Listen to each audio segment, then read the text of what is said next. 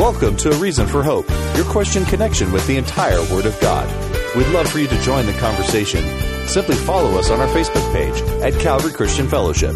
If you have a question, please text or email us at questionsforhope at gmail.com. And now, here are your hosts, Pastor Sean and Pastor Peter. Very good afternoon, joined by Peter Martin to answer your Bible questions for the next hour. If you'd like to send them to us, our email address is questionsforhope at gmail.com. If you'd like the proper spelling to that, feel free to join us on our website, calvarychristianfellowship.com. C A L V A R Y, Christianfellowship.com is where you can join us. Click on the Watch Live tab at the purple bar at the top of the screen. You'll be directed to where we are live streaming from 5 to 6 p.m. Mountain Standard Time in the United States every single weekday. If you want to leave your questions to us there as well, on the right side of the screen, we'll have a chat box, comment section, if you will, where you can send us your questions live and we'll be monitoring as the broadcast unfolds. Also, at the bottom of the screen, we'll have our email address spelled out for you to make use of at any time or uh, I guess place would be limited by where your computer's at, but we'll cover technicalities later. Also, note as well if you want to join us on social media, our YouTube page is A Reason for Hope, and our Facebook page is Calvary Christian Fellowship of Tucson. We know that YouTube and Facebook are uh, not as friendly to the Christian message as we would like. And so, if we are ever not live streaming there without prior notification, note that our website will still be available for you to make use of to engage with us and to receive and answer your questions. Note that the Bible questions that we will answer are the sincere Bible questions. Those are the three rules. They are sincere, they are about the Bible, and they are in the form of a question. We'll also be starting the topic with a question that was sent along to us as well to start things off and give all of you the chance to think of the questions or perhaps uh, phrase them in the form of a question given your experience either with non believers or your own time in the Word of God. But before we do anything as far as stating what uh, we think's on our hearts and minds, we want to make sure that the Spirit equips us to do that correctly. So why don't we start with a word of prayer and then we'll get right into it. Dad, thank you that we have the chance to be in your word. We know that this is a privilege, not a right, that we relate to you on the basis of mercy and nothing else. So we want to make sure that your power is known, your name is honored, and that your word is accurately represented here. Equip Peter and I with the full filling of your spirit to not only edify, exhort, and comfort your people, but to honor your name. And we pray this in Jesus' name. Amen. All right, starting us off, uh, we were sent along a question that covered a few topics, but one in particular that I think is worth addressing regarding our apologetics day. Uh, the concern a lot of people have about what it means to be or to not be a Christian. They will sometimes associate, and this is already outright into Cultville, if you don't attend our church, then you're not saved. We can obviously throw that out. But if, on the other hand, someone says you have to attend a church to be saved, what would be our response to that? Yeah, no, it was a very interesting question. And as Sean said, a, a very relevant one for our Apologetics Day, where we talk about not only our ability to defend the faith, but to defend certain aspects of the faith. And I think that in our culture, as you said, Sean, a lot of people associate the rigor of organized religion with cultish behavior. So they would say, like, oh, well, you know, I'm, I'm for Christianity, I'm for God, but organized religion, attending a fellowship, attending a church, I'm just not really too into that. You know, I just, yeah, and we can have fun with the wordplay and say, well, would you prefer disorganized religion? Right. We don't know what we're doing, so feel free to join yeah. us. But the idea behind it is I don't want this like a structured complex because I've seen it corrupted or misused right. by evil people. In the name of God, I'd rather I trust myself to not do weird things with the finances that are given to me because there are none. I trust myself not to teach myself false teachings because I wouldn't think it if it was false, mm-hmm. and on it goes. But of course, the scriptures have a different thing to say. Yeah, absolutely. So, uh, as we know throughout the New Testament, we are given as believers a series of good works that we are supposed to be performing. Like, for instance, we're supposed to love our neighbor as ourselves, we're supposed to be honest, we're supposed to be kind, generous, gentle, we're supposed to give to those who have none, right? True religion is this, taking care of widows and orphans. There's a slew of good deeds mentioned throughout the New Testament and the Old Testament that we as Christians are supposed to do. Such are fitting for saints. Exactly. Uh, now, the question always gets asked are is this necessary to become a saint, or is this behavior fitting for the saints? So, in other words, do I do this in order to become saved, or is this behavior that I do now that I am saved? And the Bible, in various ways, gives us this answer very, very clearly. There's many passages I could go to, but my favorite is Hebrews chapter 10, verse 14, talking about the sacrifice of Jesus. The author of Hebrews says, For by one offering he has perfected forever those who are being sanctified. So our methodology of becoming perfected forever is distinct from our methodology of being sanctified. Sanctified is just kind of a highfalutin word for being made holy or more like God, as we would call it godly character, godly behavior. Yeah, cleansed and set aside for a new purpose. It's the Christian life in action. I'm not like Jesus today, but more than I was yesterday. Exactly. So uh, the author of Hebrews is telling us that the one offering, right, Jesus' sacrifice on the cross, is sufficient. This is very key. It's sufficient alone, in and of itself, to make you perfected forever. You can't get better than that. There is no score higher than that. If you are perfected forever, those are two words when joined together means they are as good as you could possibly get. Not uh, in relevance to your status before God, you are perfect. You can't get better than that. And how long that perfection is going to last, it's eternal, and you can't get longer than that. So that is using two extreme words put together to show you this is the highest possible righteousness you could ever achieve, and it's through what? This one offering. You cannot add to it. However, those who are already perfected forever, positionally before God, right? That's what the context of this passage is all about. Positionally before God, through the sacrifice of Jesus Christ, we are perfected forever. But now that we are perfected forever, we are now being sanctified. Our character is being transitioned as a result of our position being transformed through the sacrifice of Jesus Christ. Very, very key to understand. So we have all these good works. We have things like baptism. We have things like attendance of church. We have things like confession of sins. Uh, again, donation, charity to the poor, loving our our enemies, including our uh, I'm sorry, our neighbors, even including our enemies. Right? All these things are good commandments, and they're things that we ought to do but they're not things that could ever transport us from our sinful, fallen state before God into a saved and righteous position before God. Only our faith in Jesus' sacrifice can do that for us. And again, there's a slew of different uh, verses that I can give you guys to, to demonstrate this, and me and Sean talk about this very often. But for the sake of today, we're going to stop there and we're going to move into is attendance of a church, as attendance of a local body of believers, is it a good work? And if so, why? Well, I think that the best book to go, I mean, I started by quoting Hebrews. We're going to stay in Hebrews. It's really the best book that we can go to to understand this point because it was literally written to address this. So, what was happening during the time that this book was written is that there was various members of the early church that were departing the faith. And their reason for departing, uh, the prime reason for departing the faith was persecution. So, uh, up until that point, there was levels of persecution that were being leveled at the church. It started out kind of like how the law enforcement does it. You know, you're not just trying to get everyone who uses drugs; you're trying to just really aim and focus on the drug dealers. Uh, that's how, for lack of a better metaphor, that's how the early uh, Pharisaical sect was aiming their ire at the early church. They weren't just trying to persecute every Christian, they were going after the leadership.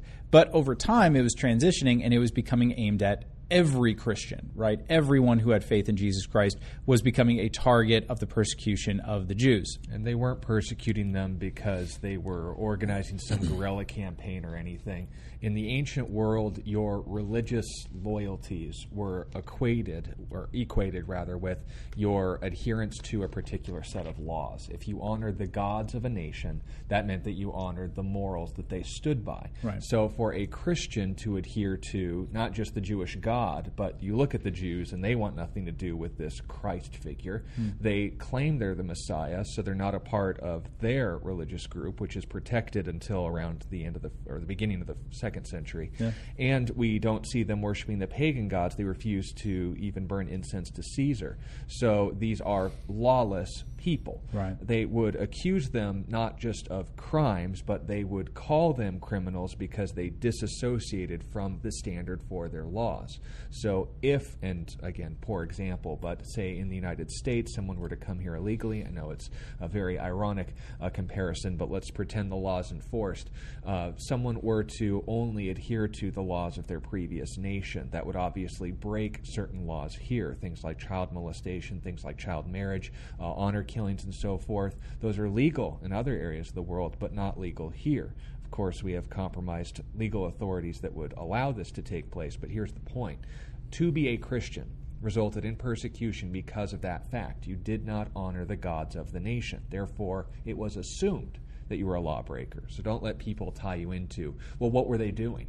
As if that's relevant to the conversation. Uh, yeah, so the, there was extreme persecution happening, and uh, in response to it, a lot of Christians were like, "We're going to go underground." Now, some Christians meant underground the way that a lot of people today mean underground, like the underground church in, say, China or Iran or Saudi Arabia or something like that. What they mean is that they're still meeting and gathering together, and they're still professing Christ, but they're doing it in a way where they're not broadcasting it uh, to everyone around them because they know to do that would mean death. Yeah, so where you met was the uh, agora. It was where meetings and religious ceremonies happened. But the Christians would instead do private places, Exactly. and that was not unheard of because you didn't have the protection of the soldiers or the city walls. It was weird. That's right. And so they would go to local believers' uh, houses and things like that and have service there. Uh, but when I say they were going underground, I mean that for all intents and purposes, they had cashed in their faith. They were not gathering together with other believers. They were not professing Jesus as their Lord. They went back to being Jews in all for all intents and purposes. But inside, they were like, well, internally though, I believe that Jesus is the Lord. Internally, I believe He died for my sins. And so I'm going to keep going to the temple. I'm going to keep doing my sacrifices. I'm going to keep celebrating the Jewish festivals. Because what's wrong with that? You know, Jesus is obviously the Jewish Messiah, so why can't I do these things anymore? And the author of Hebrews goes against that pretty hard. Now, interestingly, a good portion of this book is dedicated to the theological underpinnings of why Christians need to avoid this. But there's also a secondary kind of thread that runs throughout the book of the importance of church gathering. Now, listen to this. This is Hebrews chapter 10, verse 23. Let us hold fast the confession of our hope without wavering, for he who promised is faithful. And let us consider one another in order to stir up love and good works, not forsaking the assembling of ourselves together, as is the manner of some, but exhorting one another, and so much more as you see the day approaching earlier on in Hebrews 3, verse 13, he says, Let us exhort one another daily, so long as is called today, lest we become hardened to the deceitfulness of sin. In other words, there's something in our hearts, there's something in the way that God designed us that uh, basically is molded, shaped, uh, even per, uh, pursued by the type of fellowship that we have. So, in other words, the kind of people that you associate with on a regular basis actually has a marked impact on the things that you believe, the things that you think, and the things that you want to do. There's only a small percentage of the population that isn't so easily swayed by the opinions and the ideals of those around them. And those people tend to be more leaders. But the majority of people are not leaders. They're not designed to be leaders. They don't have the propensity to become leaders. They are more followers. And that's okay, right? In the book of First Corinthians, Paul talks about the distinctions within the body of Christ. And he says that there is no type of honor that is bestowed that is greater upon someone who would lead in the body of Christ versus someone who would say just be a service, right? And he uses phrases like an eye versus a hand or something like that. So it's very important to understand that I'm not saying that people are lesser if they're more of a follower than a leader, but I am saying that those are the particular gifts that they're given. Because of that, though, they are much more influenced by the company that they keep. The people that surround them have a very large impact on what they think, what they believe, and what they think is right or decent. Now, what the writer of Hebrews is saying, and uh, notice his language let us hold fast the confession of our hope without wavering, for he who promises faithful. The danger that he sees in this passage of people losing hope, losing faith, actually has very little to do with theological argumentation. In other words, he doesn't really see in this passage that the problem is that there are some really great Jewish arguments out there. There are some awesome Jewish evangelists, and he's worried. He's like, wow, these guys got some great arguments to get people out of the faith. That's not the fear of the author of Hebrews. Now, we do have apologetic books within the New Testament. The book of Colossians is a good example. Uh, First John is a good example, where that was the fear that there were some really good Gnostic evangelists, if you want to call them that, that were convincing people out of the faith. The author of Hebrews is not aimed at any particular heresy. What he is aimed at is the propensity of the believer to drift away from the faith, not based around some argumentation, but simply based around the company that they kept. So the more that they drifted back into their Jewish roots, the more they drifted away from the truth of Jesus Christ. Now, as Christians, we don't like to believe that that's true of ourselves. We're like, no, you know, like I, I believe the truth because it's true. And that would be great if that was 100% true of us, but it's just not. God designed us for relationships and community. One of the greatest things that we need within our lives is to feel connected those who don't feel connected, those who don't feel like they're a part of any type of community or genuinely feel as if there are those out there that love them and accept them, there are much higher rates of suicide and depression. These are things that people just need. We know the psychological effects of isolating people. In fact, when you're sent to prison, one of the worst things that you could do to somebody is put them in isolation, right? You would think that, like, no, the worst thing you do in prison is put them around fellow inmates. That's just not true. They reserve isolation as one of the highest punishments for people who are already in a part where they're being punished, right? They're already being penalized. And they're like, yeah, but we reserve this right to really penalize you, to send you into isolation. Isolation has severe psychological impacts on people. And again, we're living in a time where I just don't feel like I need to prove that at all because there has been a lot of social isolation that has happened through the pandemic and various shutdowns, and it has had a verifiable and obvious impact on people's psychological state. Uh, if you want a full report on this, Johns Hopkins actually released a report on it last year, and it's in detail and it talks about suicide ideation, it talks about depression, it talks about anxiety, substance abuse, all the things that were affected specifically by isolating people in their homes and by preventing them from having social interaction without the use of, say, a mask or things like that. Now, some people would say, well, you know, we have the internet, we have this ability to interact with one another, and this is an argumentation that some Christians might use for not going to in person church.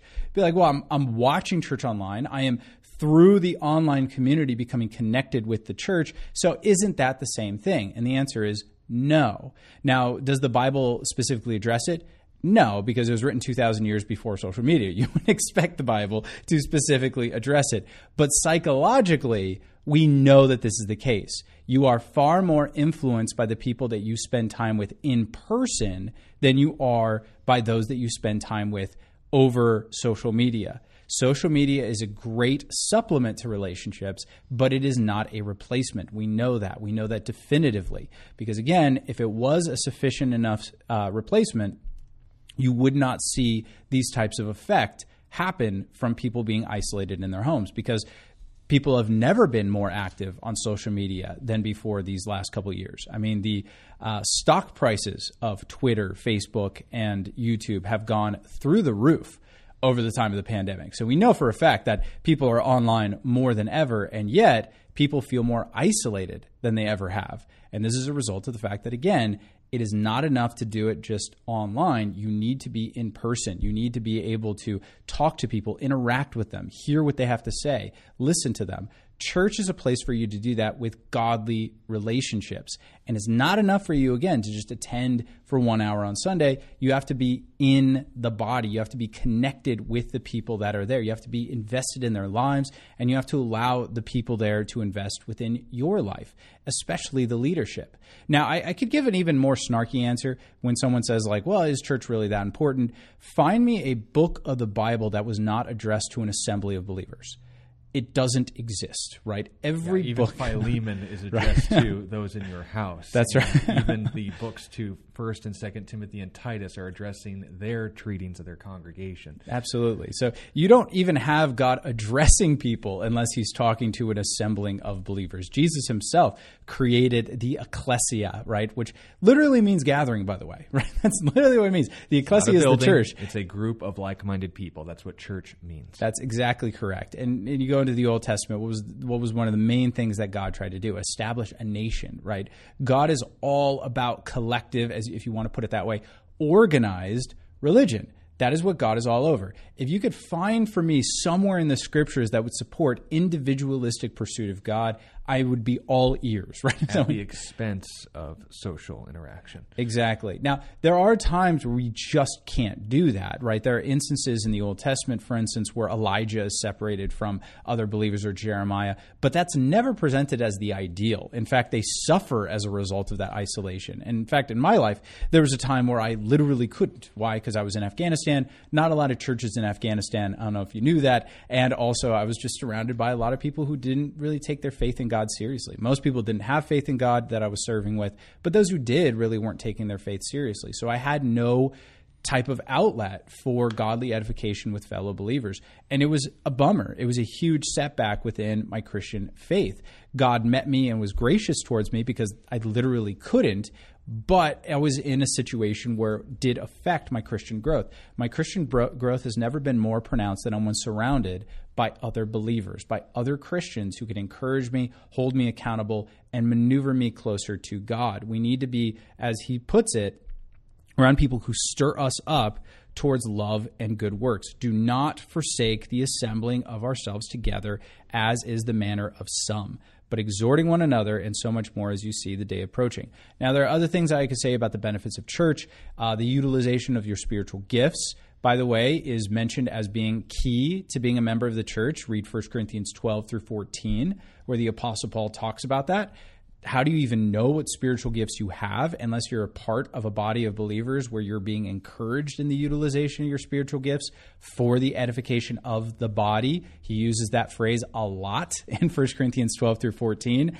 all uh, were an eye, then where would be the smelling? And if all were a nose, where would be the seeing? Exactly. Putting yourself underneath the godly governance of those who love the Lord and are seeking to honor Him in their behavior. Submission is very key within the New Testament, uh, read the book of Titus, read the book of Galatians, and you'll see the emphasis that the, the Apostle Paul puts upon attending church as a place to have godly governance that you submit to and learn that type of fealty. You learn that type of humility in putting yourself underneath the control of somebody else. It's not very easy. Now, does that mean that we're supposed to go to church and just do whatever someone else says? No, I think that comes from people's misunderstanding of the word submission. Our ultimate example of submission is who? Jesus Christ right? Jesus was the perfect example of submission, and so we see him do it in the perfect way. There are some instances in which Jesus' submission was very kind, very generous. Uh, for instance, he encouraged his disciples to listen to the head priest because the head priest was in the seat of Moses, as he put it. There are times where he pays the temple tax. There are times where he defers to his parents, even though he thinks he ought to be doing something else, like when he was 12 and hanging out in the temple, right? There are times where you see Jesus be very humble in the way that he submits, but then there are times where you see him be a little fiery. Uh, there are times where he goes and just goes right up to the face of the authority figures in his world and says, no, and uh, in some much less nice ways and much more eloquent ways, Jesus was very, very bold and brash in the way he confronted the authorities within his sphere that he felt were abusing their power and going against what God had commanded him to do. So, submission doesn't mean doing everything that someone says that is above you, but it means allowing them to exercise the authority that God has given them through the source that God has given them for your edification and benefit, right? So, me and Sean, we have authority, but that authority is not something that we've created. It's not through our power that in our might that we have accumulated people to us and now we can do whatever we want. We exercise authority by sitting in seats that God himself has established. So that means that we have an office that has very strict bounds. There are things that we can do and there are things that we can't do. If we go outside of those bounds, people should ignore us and re- refuse to do what we're asking. Hey, rebuke us. We'll take it. We Exactly. need it if we're in that position. yeah, even rebuke us, as you said. Also, all the authority that we have is delineated to us through the scripture, meaning I can't come up with commands. I can only hold people to the existing commands of the scriptures, right? So I can't say, well, I think that you should do this and therefore do it. And we see examples in even the New Testament where Paul says that. He's like, hey, it's not, it's not really God who said this, but I'm saying this, and I, I, think I have some authority, right? So he he is able to impress upon people instructions as he sees fit. But again, he recognizes the differences. There are distinctions in which Paul says something based on his discernment as a leader and things that he says that are definitive from the scripture and the writings of God, of Christ. So very big differences that you see uh, amongst those. But those are just a couple of the reasons, a couple of the uh, situations that we need to be a part of a local body of believers. You need to attend. You need to submit. Those of you guys who want to understand this in greater detail, I really, really strongly encourage you to read a book called uh, Life Together by Dietrich Bonhoeffer. It's short. You could probably read the entire thing in two hours, right? If You apply two hours to this book, you could get through the whole thing. Very, very short, incredibly eloquent, and it's very convicting when he talks about the importance of the church and why we need it. And by the way, this is a guy who was writing at a time where to go to the church, right, to go to, to the gathering together of believers was a crime, and it could be penalized by death. So these are people who are, you know, in America, in the Western communities, people can't be bothered to go to church because they're just like, ah, it's too far. I don't really want to do it. I'll just watch online. People in Bonhoeffer's day were risking their lives to go to church, right? So it's it's convicting to hear him talk about that, where he's like, "Yeah, we go out, we could be killed for doing this, but we're going to do it, and this is why," right? And he talks about it, and it's like once you read that, it's like, what excuse do you have? to not be a part of a, a body of Christ that this guy didn't have. You know, he, he has to walk there, he's in fear of his life, but he's doing it because he really believed that it was important to be a part of a body of believers. Important enough to risk his life. Important enough to risk his life. So I encourage you to read that book. It would definitely, if you're if you're on the fence about this, I guarantee you it will change your mind about it. He does a very good job of convincing. Anything you'd like to, to tack on the end of that or elaborate on? No, uh, I think we can get out to the questions because they're stacking up and it's kind of got me scared. Yeah. Uh, here's a question from Yari. A uh, few questions. We'll clarify them point by point where appropriate. Mm-hmm. Um, hmm. The statement King's Kid, or the title, especially in the context of a Pentecostal Word of Faith background. Uh, there's a few passages that he cites in support of this, which unfortunately don't mention the word king or kid, but we'll deal with that in a moment. Is the statement, you are a king's kid, a false one biblically? Now, unfortunately, the answer is no. That is a biblical statement. And we would first need to clarify where we get that idea. You don't see the term or the phrase, you are a king's kid in Scripture, but we conclude that we are sons of God in a relational sense because of, among other passages, Romans chapter 8, and let's start in verse 14. For as many as are led by the Spirit of God, these are sons of God. Now, it's stopping right there what does it mean to be led by the Spirit of God? What is His purpose, His role in the Christian heart and life? To lead us to salvation, to reveal all truth, to develop spiritual growth. See John 14 and 16 for this, but He will lead you into all truth. That relationship is intact. You can also look at 1 Corinthians 12 and verse 3 and noting the Spirit's the one who leads us to salvation in the first place. So note that point. But then he goes on to say, For you did not receive the spirit of bondage, this is in reference to Paul's points leading up to this chapter, again to fear, but you received the spirit of adoption, by whom we cry out, Abba, Father. And then goes on to note the Spirit's personal relationship with us is one he's emotionally invested in. But here's the point the statement, you are a king's kid, isn't spoken in the context of you are saved. You are being led into all truth you belong to God in a permanent sense. The spirit of adoption that Paul, speaking to a Roman audience, right. knew was a deliberate, decisive, and permanent one that puts you to the head of the family. Now, All of that is thrown aside in favor of what? You are entitled to spiritual blessings because what father is going to refuse his son? And then they'll quote other passages out of context where it notes, again, similar point. Will a father if you being evil know how to give good gifts to your children, if a son asks his father for a piece of bread, will he give him a stone? If he asks for an egg, will he give him a scorpion?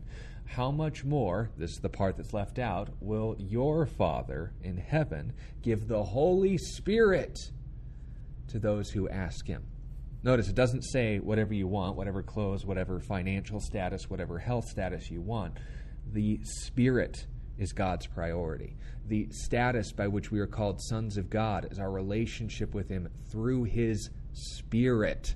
So, if that's then the one and only definitive biblical term that we would associate terms like king's kid, things like belonging to God in that relational sense, and applying our fathership and sonship with God, that way we relate to Him is on that basis, then for me to play fast and loose with that, and I say that very harshly, you need to be very cautious with how people are manipulating you in this regard.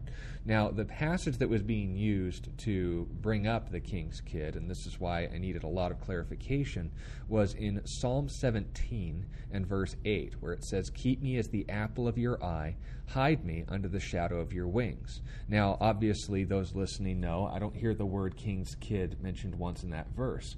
Well, you're right on top of it because it's the word king or kid isn't mentioned once in that entire chapter. This psalm is spoken by King David in a call for justice and protection. In verse 1, Hear a just cause, O Lord, attend to my cry. Give ear to my prayer, which is not from deceitful lips. So, this is where he starts asking for money and health, right? Let my vindication come from your presence. Let your eyes look on the things that are upright. You have tested my heart. You have visited me in the night. You have tried me and found nothing. I have proposed that my mouth shall not transgress. Concerning the finances? No. The works of men. By the word of your lips I have kept away from the paths of the destroyer. Uphold my steps in your paths, that my footsteps may not slip. So, first five verses, do we have anything in regard to anything apart from David's moral standing with God? Anything monetary? Anything physical? No. Verse 6 I have called on you, for you will hear me, O God. Incline your ear to me and hear my speech. Show your marvelous loving kindness by your right hand. O you who save those who trust in you. Save like as in bail out? No, what's he asking for? You save those who trust in you from those who rise up against them. The immediate sentence before verse 8 is identifying David as under threat from for his life, literally. And we can look to many opportunities where this would have come up in his life. But then it says in verse 8, Keep me as the apple of your eye, hide me under the shadow of your wings, from the wicked who oppress me from my deadly enemies who surround me. So, in this apple of your eye statement, we have sandwiched in between it David literally calling for help, calling for physical protection. For me to then jump over to Romans chapter 8 and throw out Matthew chapter 6 in repeating this over and over somebody, and then jump again over to another portion of the Gospels where I rip out the intention of the Father to give me the Spirit and say, Give me whatever I want this is a relationship with God based on covetousness. And Peter, you can attest to this. We've seen the damage that the prosperity gospel can do to someone's relationship with God, as opposed to this approach and thinking, "Well, I'm a king's kid, therefore, gimme." Uh, that that that's uh, prayer according to Veruca Salt. What would it be according to Jesus Christ? Uh, yeah, and before I, I, get to Jesus' prayer, which is awesome, uh, anyone who says that they're a king's kid, read read the book of First Kings. Just just read it. And tell me what happens to king's kids, literal king's kids, when they get everything they want from their dads. Do they turn out good or do they turn out not so good? And also tell me which kids, uh, I'm, I'm sorry, which fathers are praised the most within the book of Kings? Is it the ones who dote upon their children and do whatever they want for them? Or is it the ones who withhold their hand from their children, discipline them, and raise them in godliness? So we have to remember and be weary if we say God is our father and he is a king. Yes, but he's a good father. And good fathers don't spoil their kids. So, absolutely, my daughter, I love her. I would give her the world. Anything that she asked of me, if it, if I knew it would benefit her, I would do whatever it took to get it for her. Absolutely, and she could ask me for whatever she wants. But you know what? I'm going to say no to a lot of the things that she asks from me, right? So uh, this is something that she is learning now, and it's no fun. She's in the terrible Tuesdays, and and so whenever we go somewhere, there are a billion things that she asks us for, and me and Emma, me and my wife, we have to say no quite a bit. It's not because we hate her. It's not because we're like, well, you know, we just can't afford these things. Yeah, the stuff that she's asking for is really small. It's because we don't want to spoil her a lot of times. It's because we don't want her to just feel as though whatever I ask for, my dad's going to give me. So anyone who says, I'm a king's kid and therefore God will give me whatever I ask for, obviously as a view of parenting that's incredibly terrible twisted and polluted.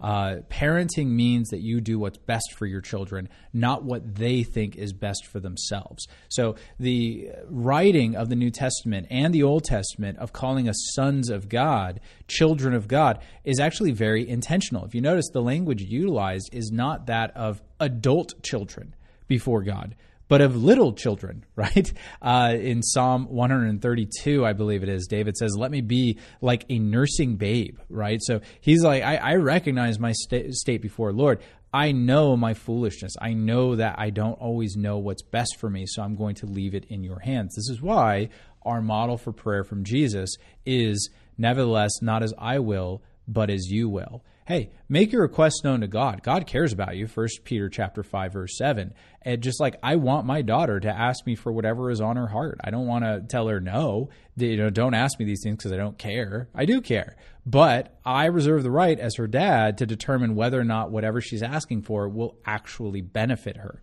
And if the answer is no, then I will not give it to her. Period. No matter how much she cries, no matter how much she whines, no matter how much she begs, I am not going to give it to her because I don't want to spoil her. The same thing is true with God. There are often times where we pray for things for God and they seem very much like they would be good for us, but we trust that God knows better than we do. So we reserve God reserves the right to say no to fulfill his great and perfect purpose for your life. And sometimes that includes you going through suffering. Sometimes that includes God saying no to a healing, and sometimes God that means God allowing death, either your death or the death of someone that you deeply love.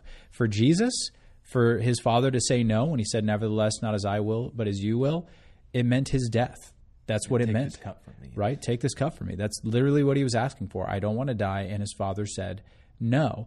And praise God, the father said no. To benefit Jesus would mean not only to destroy Jesus' entire purpose for coming, which would be really bad for him, but it would be really, really bad for us too, right? Uh, God would be okay, he's got himself, but we would not be okay because we wouldn't have God and we would be separated from him forever. So, yeah, we are king's kids. You're absolutely right. We are children of the living God, but he's a good father, right? He's going to do what's best for you. And we need to define that as Scripture states. Now, here's a great question from Robert. Uh, he's reading Proverbs 23, verses 6 through 7. Do not eat the bread of a miser, nor desire his delicacies, for as he thinks in his heart, so is he. Eat and drink, he says to you, but his heart is not with you. Uh, the question is I love that proverb, by the way. Yeah, so the, the statement, uh, as a man thinks in his heart, so is he. Uh, obviously, there's a lot of people who clue in on that and mm-hmm. say, I think, therefore I am, or you're a uh, inflection reflects uh, your uh, objection, that sort of deal. But um, he agrees that we shouldn't think evil in our hearts, but he believes this verse is referring to a miser, someone who has an evil intent. Uh, that's what a miser means, someone with uh, ulterior motives. But when we're talking about, uh, say, for example, does this passage teach that? We obviously should be clear in saying that you're absolutely right, Robert. That passage does say those words, but it's not teaching that statement. If you want other examples, you can, and that would reflect your uh, perception of yourself as hazardous if it's so focused inward that you don't see anyone else's perspectives. That would, of course, be for a lot clearer instructions on this matter, Proverbs 3, verses 7 through 8. But if we're talking about this specific passage, you're right on in being careful and saying, yeah, that's a good statement, but that's not the point of the proverb. We want right. to make sure that's in proper context. We can go to the New Testament where it talks about these things. 1 Corinthians 15 notes bad company corrupts good morals. Mm. But if we were to say, oh, so uh, what was the context of that passage? It's not relevant. I like that statement. No, it's building on the resurrection and people who would deny that. You need to be careful about the spiritual influences you let into your life. If I go back to Proverbs 3 and say, okay, a man uh, thinks uh, or a man's uh, way seems right to himself, the end of that way is death, right? Well, that's uh, scary, but does every single thought that a man thinks about himself lead to death? No, it's referencing those apart from God. We need to make sure that each passage is taken when it's said, how it's said, and in what style it's said. You're right to say, okay, immediate context here. What is the passage? Well, you don't have to finish the sentence. It's regarding a miser, someone with ulterior motives, and it builds on that parable, that illustration. So, then building on that proverb, what would be good ways to apply it? And there is a difference. Yeah, like I said, I absolutely love this proverb. So, what the immediate context of the proverb is saying is it's saying that someone's actions may not denote their actual heart. That's the whole point. So, in the context, what's happening is the miser is you're, you know, and you can picture this in your in your head. You're at somebody's house and you're hanging out with them, and the whole time they're like, "Oh yeah, go into my fridge, eat some food, like it's okay." But in their heart, they're just like ah, you mooch. You know, you're coming over to my house, you're eating my food, and they're just, it's just building resentment. It's building a bill within their heart. And we've all known people like this before. And if you don't know anyone like this, then that's because you are the person who is like this. This is somebody who offers generous favors to others, but they're offering these generous favors, and the whole time they're tallying up what you owe them as a result. So, in other words, it's faux, it's fake generosity masquerading. I mean, I'm sorry, it's true miserliness masquerading as generosity, right? So we're we're actually the Scrooge. We're actually the person who is trying to just get ours. We hate being people taking things from us. We're not generous at all, but we're offering things disingenuously. So that's that's the immediate context of the proverb, and he's warning us of that, right? He's warning us: do not take money or things from people who actually have this miserly heart. And we see the Apostle Paul apply this, right? So there are instances where Paul will just flat out tell people, don't give me money. The Corinthian church is the prime number one example of this. Paul explicitly refused money from the Corinthian church. They tried to give him money, and he said, No way, absolutely not. I'm not going to take your money. And he ended up being absolutely right because in Second Corinthians, they were so twisted up that they're like, oh, he didn't receive money from us because he's actually a false prophet. And he, you know, you get what you pay for. And Paul's like, wait, what? Like, if I would, if I would have taken money from you, you would have said I was a false prophet for taking money. But now I'm not taking money from you and you're saying I'm a false prophet because I'm not taking money from you. Do you see the problem here, right? So Paul explicitly said no because of their heart. But from the Philippian church, he explicitly says yes in Philippians chapter 4. He talks about receiving their gift. So it, there's a great bit of wisdom just in that context that we need to understand.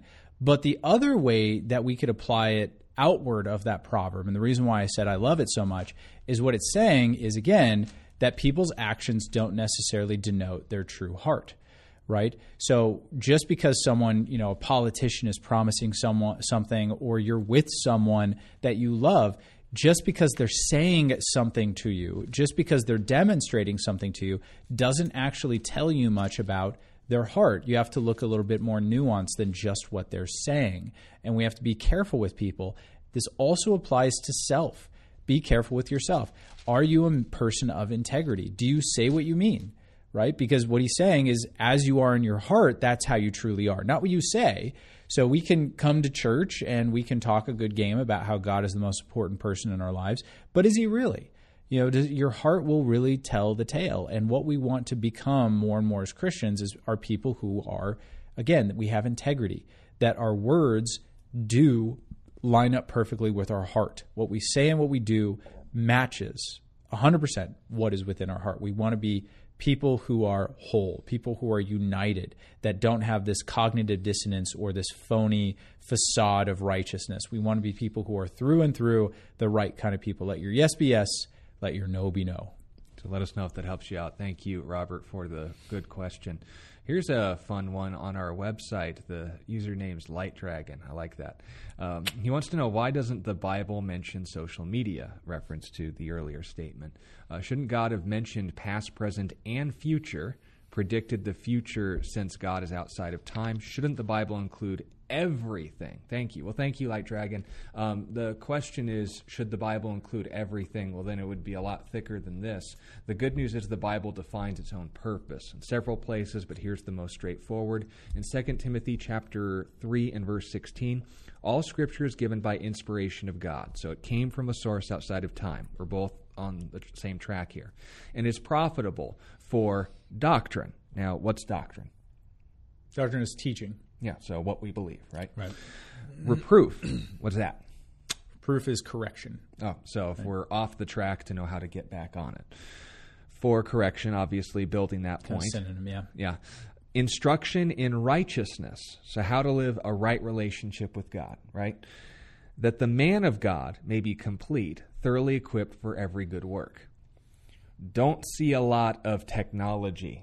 Don't see a lot of cooking instructions. Don't see a lot of internet, I guess, availability in the Bible. And that's because this collection of books is not intended to tell us everything about everyone. There ever. are future predictions. Yes. But just And- what's relevant. and and the, what is relevant? What is the focus of the Bible? right. Is to bring us into a relationship with God. And that was primarily done firstly through the nation of Israel, which is why we're told so much, not everything, but so much about their history. Mm-hmm. How we're told about when they got things wrong, more so than others, and the few times, and drawing special attention to how they got things right. The New Testament does that for us very well. But if we note and just point out examples, say, for instance, the kings of Israel or the genealogy of Jesus in Matthew chapter 1, does it mention everyone who is biologically associated with him from the time of Abraham to Joseph? No, but it mentions 14 generations from, and it specifies this, the time of Abraham to the captivity, from the captivity to the uh, exile and return, and so forth. But it categorizes these things. Why? To clarify the point, which was what? David, Abraham, that's what matters here. So, if on the other hand we were to say, well, if the Bible was from God, then it'd tell me everything I would want to know from it. Well, are your priorities in line with its authors? Because, Peter, you wrote two books now. You're right, working on a third. And if I were to ask you, in your book, Fellowship of Suffering, why don't you talk about the times where I stubbed my pinky toe? That's very relevant to me. I feel it every single time it happens You really cared. if you were really from this authoritative authorship source, why wouldn't you, at least in regards to suffering, know enough to mention my pinky toe? Well, obviously, it's uh, making a humorous illustration. You obviously aren't God, but it's making the point that he, from his experiences and suffering, wanted to draw special attention that would apply outward. Now, regarding the prophecies that we are told, once again, what was the author's goal?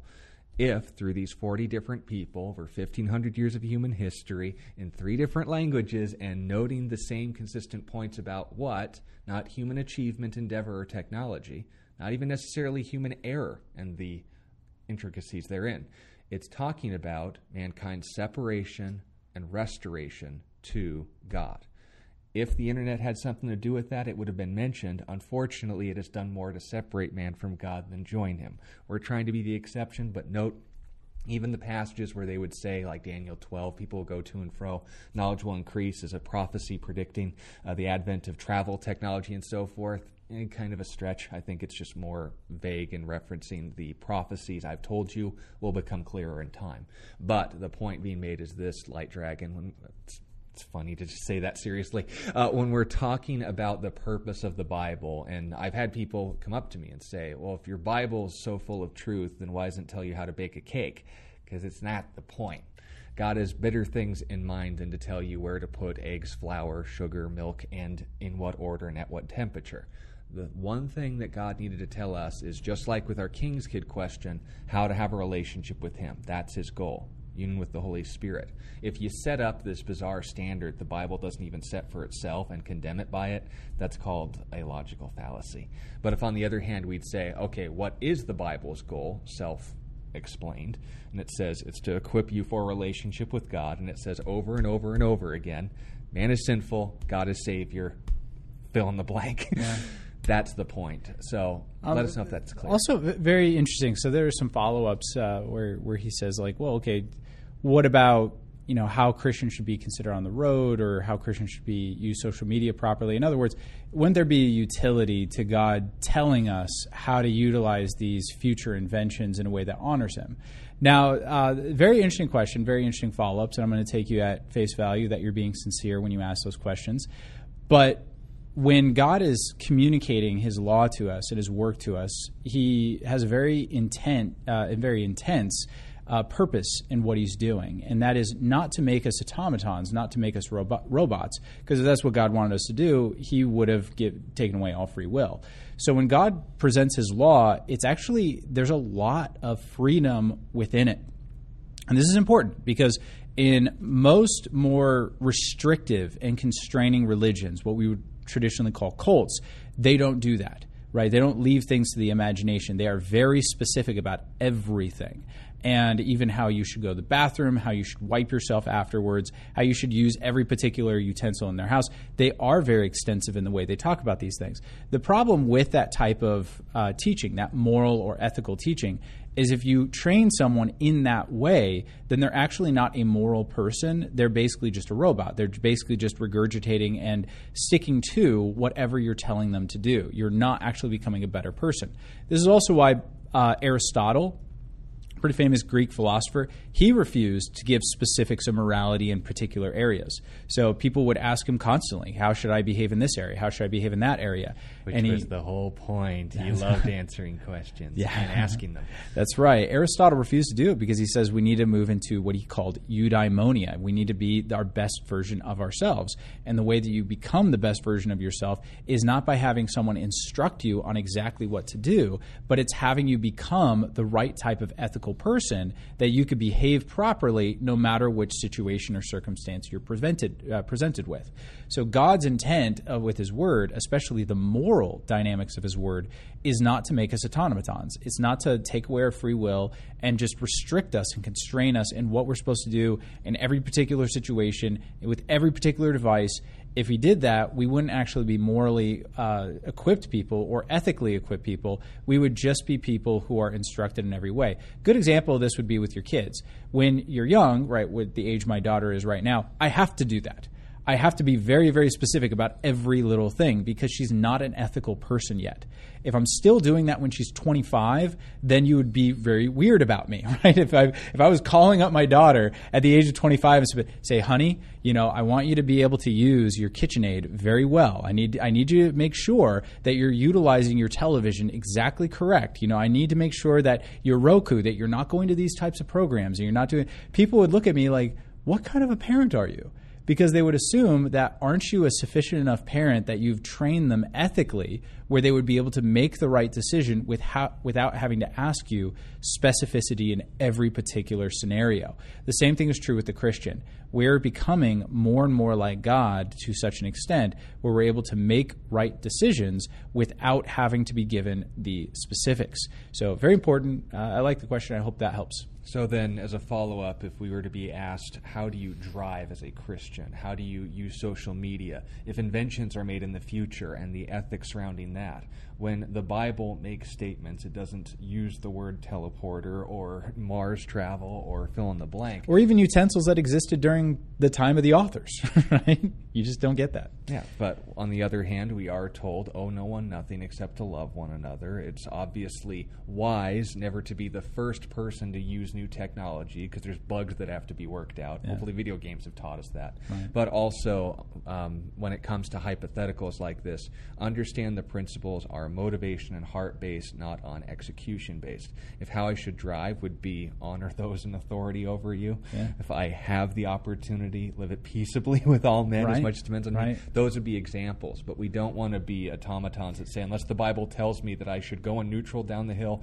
or main and drive so I can respond properly and brake without affecting my gears, then I don't know how to function. Now, God gives you more credit than Exactly. that. And again, the Bible could do it. It doesn't tell us how to use a hammer in the Bible. Hammers existed at that time. It doesn't tell us how to drive your chariot. Chariots existed at that time.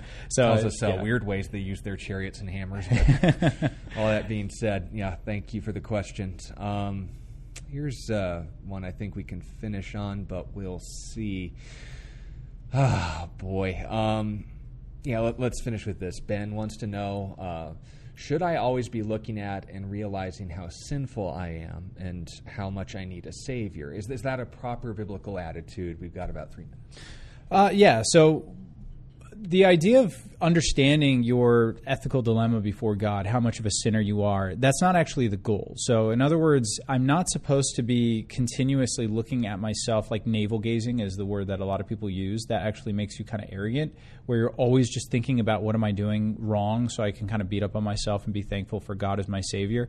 That's not actually the goal. That could be a product of a greater goal. So, what we are commanded to do is to pursue truth and righteousness, right? This is throughout, again, the New Testament and the Old Testament. In other words, I should be challenging myself to become a better person. Now, I'm not a great person, so in order to challenge myself to become a better person, I'm going to have to come up close and personal with my sinful behavior.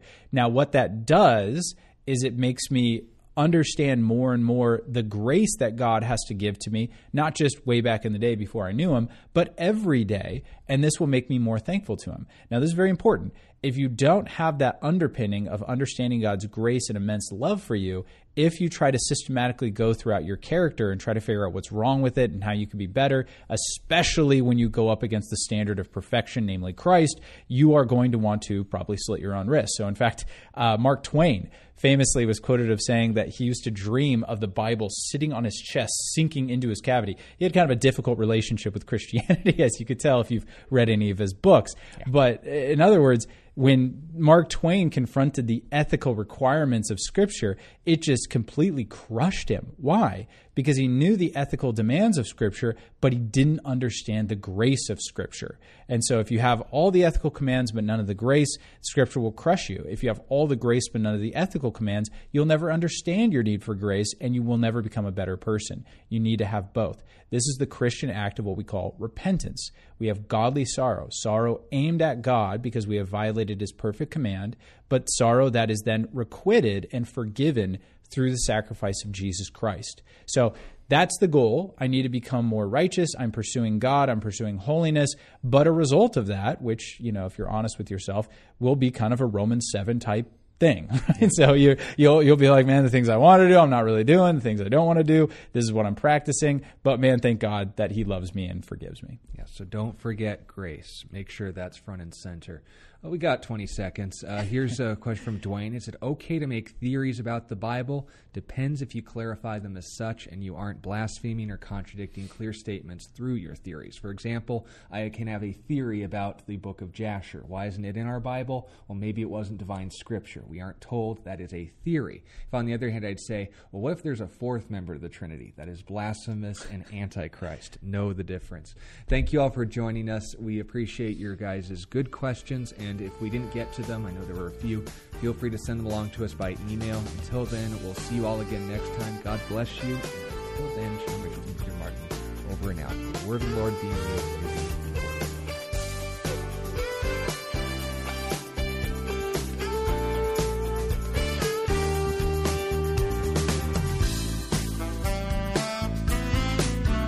You've been listening to A Reason for Hope. Thank you again for joining us as we continue our journey through God's Word, one question of the heart at a time. Until we meet again, we would love to connect with you. You can text or email your questions to questionsforhope at gmail.com. You can also find out more about our ministry at calvarychristianfellowship.com. And be sure to join us next time on A Reason for Hope. A Reason for Hope is an outreach ministry of Calvary Christian Fellowship in Tucson, Arizona.